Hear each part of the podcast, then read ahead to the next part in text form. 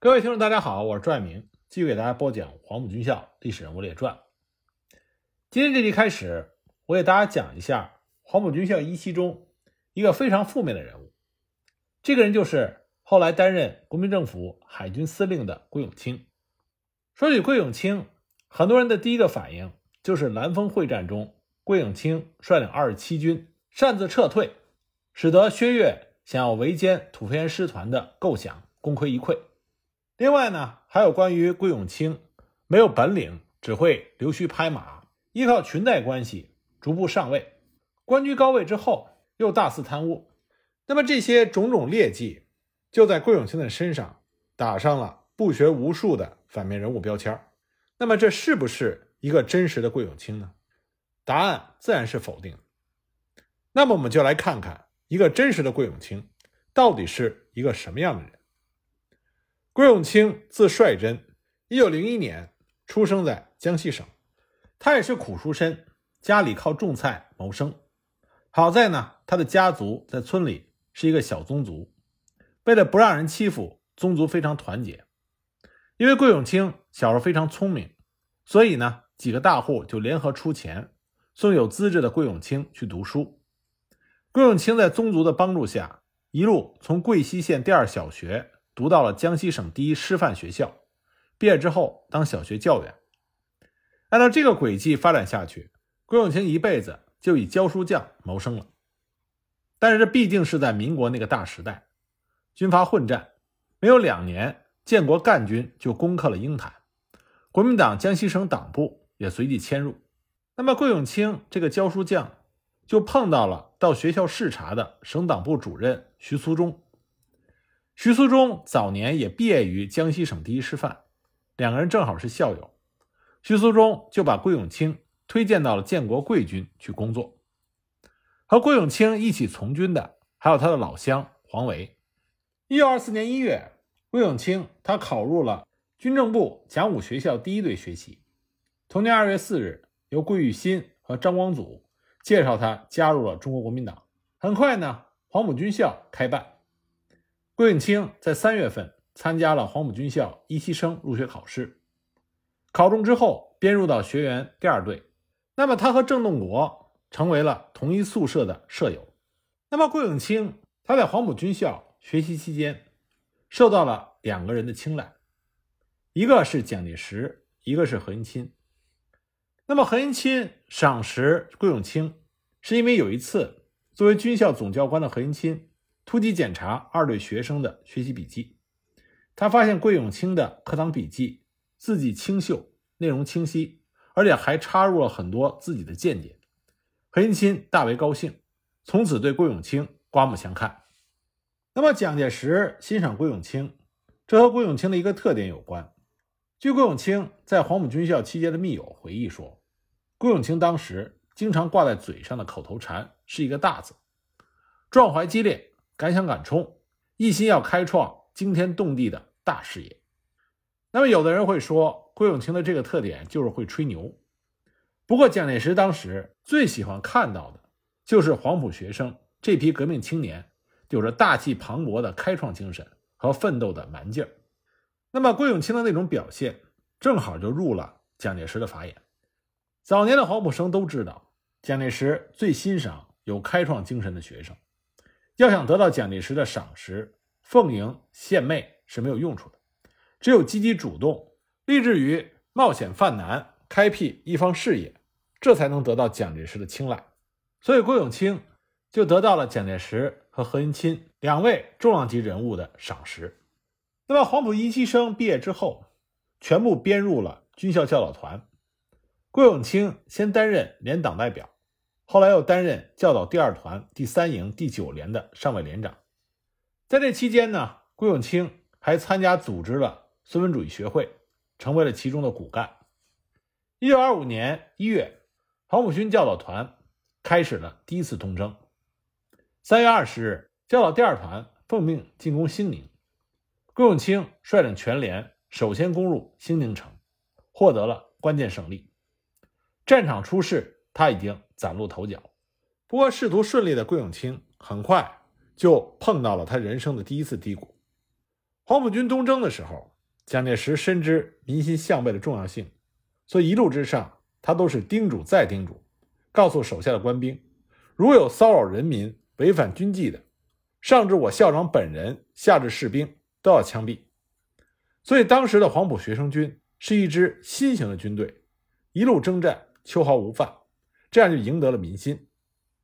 可是，桂永清虽然在战场上不惜命，但是在打下淡水之后，他犯了一个大错误。当时部队开始搜索追击的时候，桂永清他冲进了当地的一家典当行，俘虏没抓着，却掳走了当铺里的几块布料、一副手镯和几块光洋。他打了一个包袱，第二天就邮寄回了江西老家。没想到这件事情被李之龙尽收眼底。我们都知道，共产党掌握的青军会和国民党右派掌握的孙文主义学会水火不容。那么李之龙是青军会的骨干，而桂永清是孙文主义学会的骨干。因此，李之龙眼见桂永清破坏军纪、扰民犯民，所以他就联合了多位党代表，还找来了当铺的老板作为证人，一起去蒋介石那里告发。事实俱在，蒋介石大怒，当时就拍着桌子吼道：“说这是革命军史上的耻辱！”他一挥手，吩咐左右将桂永清拉出去枪毙，并且通晓各军，以资见训。那么，负责传达命令的是上尉秘书贺中涵，他和桂永清一样，也是孙文主义学会的骨干，和桂永清关系密切，所以他赶忙就请来了何应钦。那么，何应钦就拦住了蒋介石。说：“先把事情调查清楚，再下结论。”蒋介石就让当时任黄埔军校政治部主任的周恩来进行调查。周恩来念在革命正是用人之际，又看到桂永清他把那些财物是寄回家里，而不是自己贪墨，所以呢，周恩来就拉上廖仲恺和何应钦一起为桂永清说情。蒋介石这才罢休。那么，桂永清死里逃生，接受了教训。从此之后，带兵不敢松懈，并且在自己的日记本上写上了激励的文字。他写的是：“身先士卒，仗打好；不以身作则，兵难待。”在此之后，桂永清跟随着黄埔校军北伐，先后担任了特务连连长、特务营营长、国民革命军总司令副官、参谋等职。一九二七年，桂永清和何应钦的侄女何香银结婚，何应钦亲自证婚。蒋介石送了五百银元的贺礼。一九二七年四月，桂永清代理第五十八团的团长，配属第二十一师作战，渡江北伐，沿着大运河向苏鲁扫荡挺进。一九二七年八月，桂永清率部参加了龙潭大战。龙潭之战中，桂永清的五十八团多次协同友军。当时第二师的师长刘峙在八月二十九日清晨和敌军交战到中午。因为第一线伤亡过重，难以支撑，桂永清率领五十八团的官兵驰援而来。刘志命令桂永清全力向敌军冲击，这才转危为安。三十日，桂永清再一个营增援二十一师第六十三团，自己率领该团其余的兵力，协同第二师第四团、第三师第八团向敌军发起攻击。桂永清在龙潭之战中的表现英勇顽强。始终坚守住了桥头的主阵地，多次打退敌军的进攻，俘虏了孙传芳部七千多人。战后因功晋升为上校，接任国民革命军第一集团军总司令部特务团团长，并且在第二年的三月十五日就任国民革命军总司令部警卫一团团长。一九二八年七月，国民革命军编遣之后，他又就任缩编之后的。陆军第一集团军步兵第十一师第三十一旅的旅长。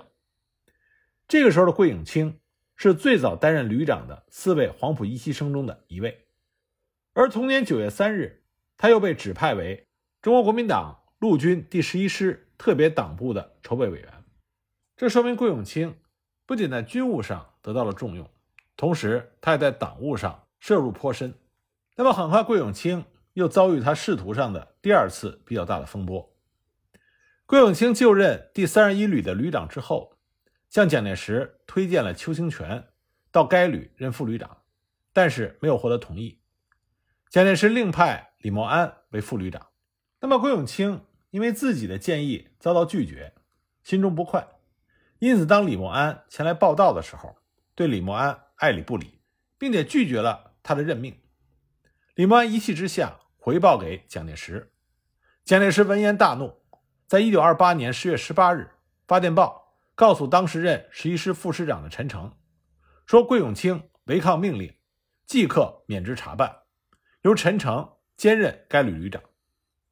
那么此后，三十一旅的团长关林征、陈佑新和参谋黄维给蒋介石去信，为桂永清求情，要求收回成命。十月二十五日，蒋介石再次发电报，命令曹万顺师长和陈诚副师长斥责关林征、陈友新、黄维目无纪律，莫过于此，各记大过一次，严加查看，并且在电文中说，该师长和副师长督教不严。致所部不守纪律，一并申斥。那么，桂永清一看事态严重，就赶回了南京。他先拜见了军政部部长何应钦，希望何应钦从中说情。那么，何应钦不仅为桂永清说情，还以桂永清为有用之才，向蒋介石推荐，让他负责留学。那么，蒋介石不仅同意了何应钦的建议，并且把郭永清叫到面前，除了当面训斥他一顿之外，还调拨了三万元的安家费给郭永清，嘱咐他要仔细的研究德国的战术和训练方式，以及纳粹党的组织活动情况。那么从这整件事情上，我们也可以看到两点：第一呢，郭永清、关林征、黄维，包括李默安，他们都是黄埔一期生。可这个时候，桂永清已经官拜三十一旅旅长，关林征是他手下的团长，黄维是他手下的参谋，而李默安。只是被任命为副旅长，这说明桂永清当时在战场上的表现的确是非常优秀的。第二点，蒋介石对于桂永清抗命的处分虽然非常严厉和直接，但是在何应钦的说情之下，非但没有免职查办，反而让他出国深造，这足以显示蒋介石对顾永清是爱之深责之切。一九三零年，顾永清奔赴德国步兵专门学校。和帝国海军学校进行深造，黄埔一期生中一共有五十一名留学海外，但是进入德国步兵专门学校和帝国海军学校同时进行深造的只有顾永清。一九三一年春，顾永清到达德国首都柏林，进入德国步兵专门学校，在这期间，他结识了格林等一批德军的高级将领。不过，桂永清在德国学习的时间并不长。因为一九三一年九月十八日，九一八事变爆发，桂永清在得知这个消息之后，向国内发电报，要求回国抗日。那么现在已经不清楚是桂永清主动提出的建议，还是蒋介石给他下达了命令。总之，桂永清他回国是由陆路返国，沿途考察。他回国的路线是一条风险极大的路线，是借道苏俄潜入外蒙，再由外蒙。设法进入到东北，探查沦陷区的状况之后呢，再绕道内蒙回国。那为什么会说这条路线风险极大呢？我们先不说他要进入东北沦陷区，但是经过苏俄就有很大的危险，因为这是在中东路战争发生之后，苏俄对国民政府非常的不友善，苏俄境内的华人多遭整肃，就连蒋介石的儿子蒋经国都被下放到工厂。进行劳动。桂永清是一个拿着中国护照的现役中央军少将，他只身往西伯利亚硬闯，这是需要很大勇气的。不过，蒋介石对桂永清的这个旅程非常支持。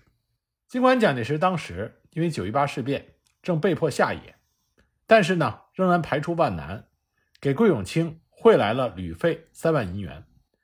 那么，在经历了种种艰辛之后，桂永清终于潜入了。黑龙江，他和当时正浴血抗日的黑龙江省主席马占山将军取得了联络。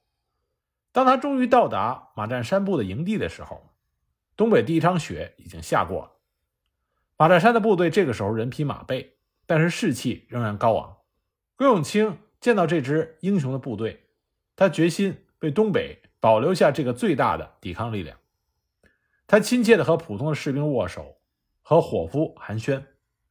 他的诚挚和热情博得了马占山的信任。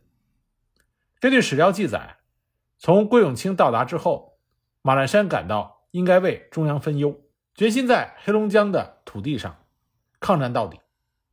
在临别马占山部的时候，桂永清还向南京发出了密电，指出马占山部经济困难，怕难以持久，希望中央能够给马占山拨款。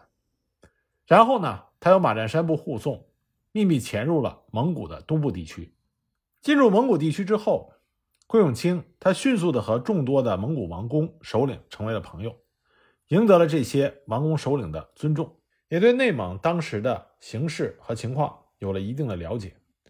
那么，桂永清这趟惊人的旅行用时将近八个月，直到一九三二年八月才回到了内地，向蒋介石报告见闻。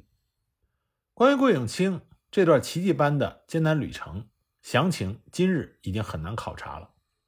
唯一作为佐证的是收藏在台湾国史馆的蒋中正总统文物中，有一份桂永清在一九三二年八月二十日向蒋介石呈报内蒙见闻的报告。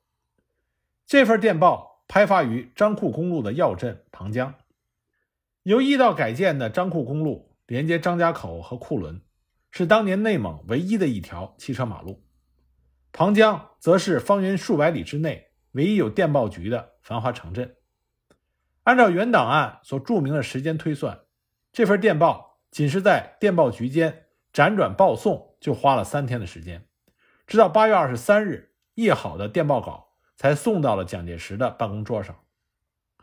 按照桂永清的报告，可以推断出他大约是在春暖冰融的时节。挥别的马占山部，他是在春天横越了一望无涯的锡林郭勒大草原，逐水草深入到浑山达克大沙漠。当他终于看到张库公路的电线杆的时候，已经八个月无法拍电报回报行踪的桂永清，很有可能是顺着非常显眼的电线杆，快马直奔庞江镇上的电报局，怀着激动的心情向蒋介石拍发的这份报告。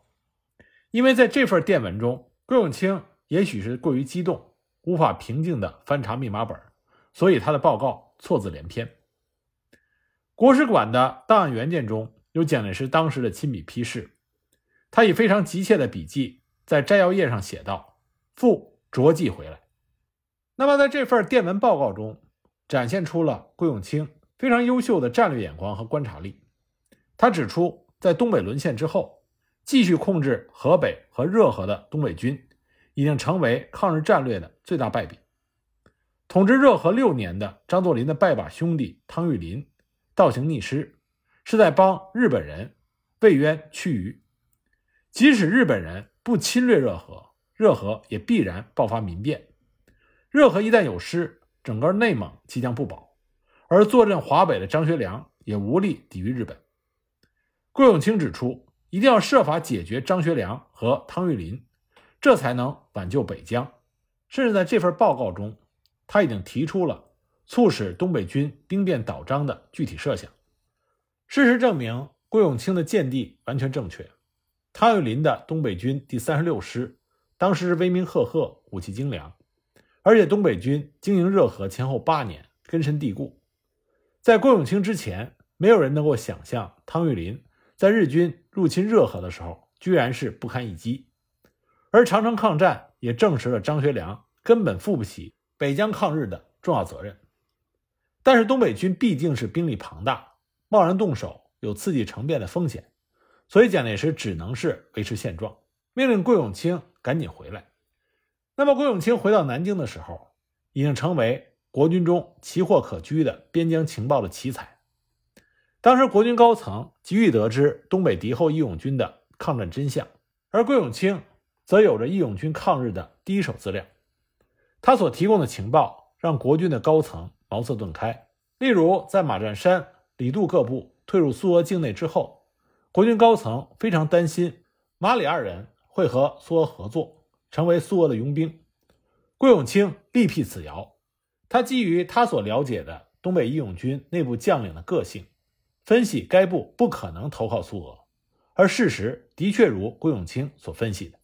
为了掌握北疆的战况，本来国军高层是想让桂永清出任新成立的编务组组长，但是蒋介石却派桂永清到中央军校出任军官训练班主任，主持航母军官的训练。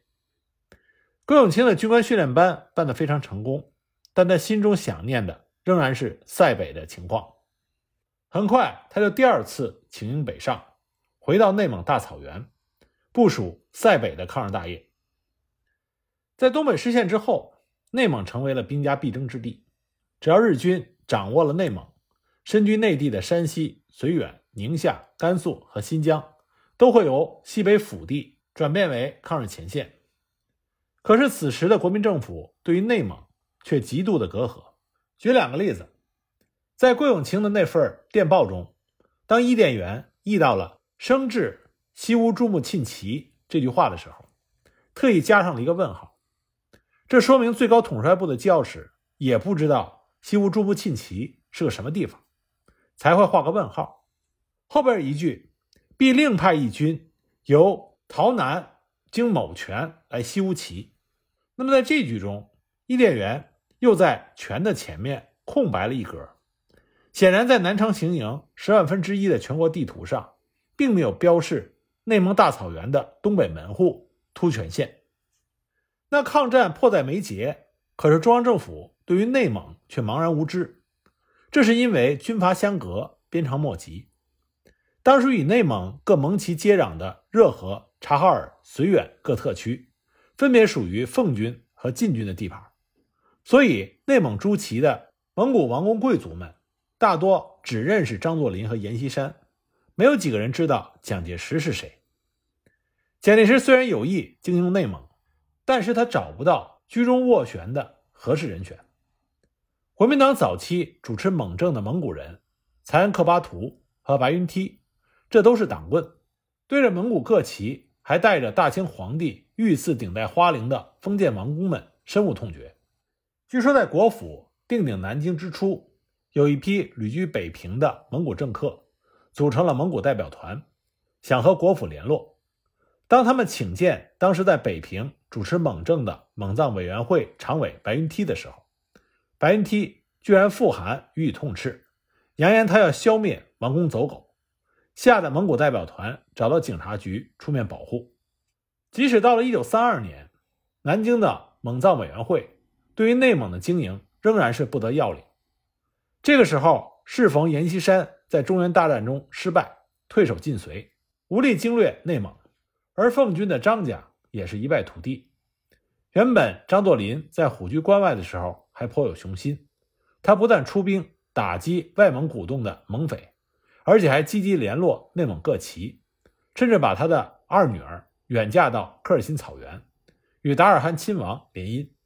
可是老帅一死，张学良沉迷于京华烟云，每天打吗啡、追女人，根本无心经营内蒙。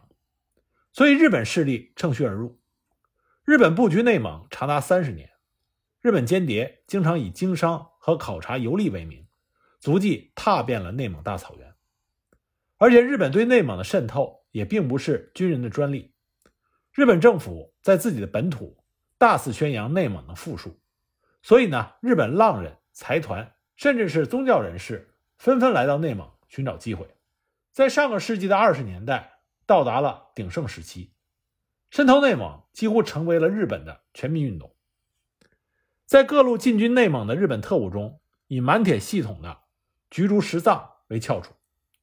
菊竹以经商为名，在内蒙经营了十年，先由日本财团三菱资助的一家烧锅做起，再转入满铁，成为满铁对内蒙高层人士放贷的代理人。很多蒙古王公喇嘛都是经由他取得的满铁的巨额贷款。当然，满铁的贷款条件非常的优厚，深得蒙古高层王公喇嘛们的欢心。拿人手软，菊竹在内蒙的威望。简直比北京的蒙藏院还高。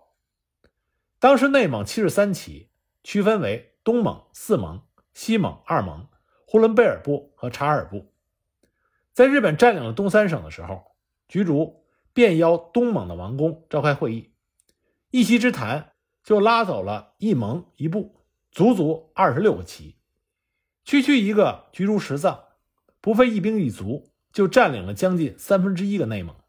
而国府的蒙藏委员会却连一本猛禽年报都编不出来。那么，桂永清再次请缨北上去内蒙，能不能改变内蒙的这种一盘散沙的情况呢？我们下一集再继续给大家讲。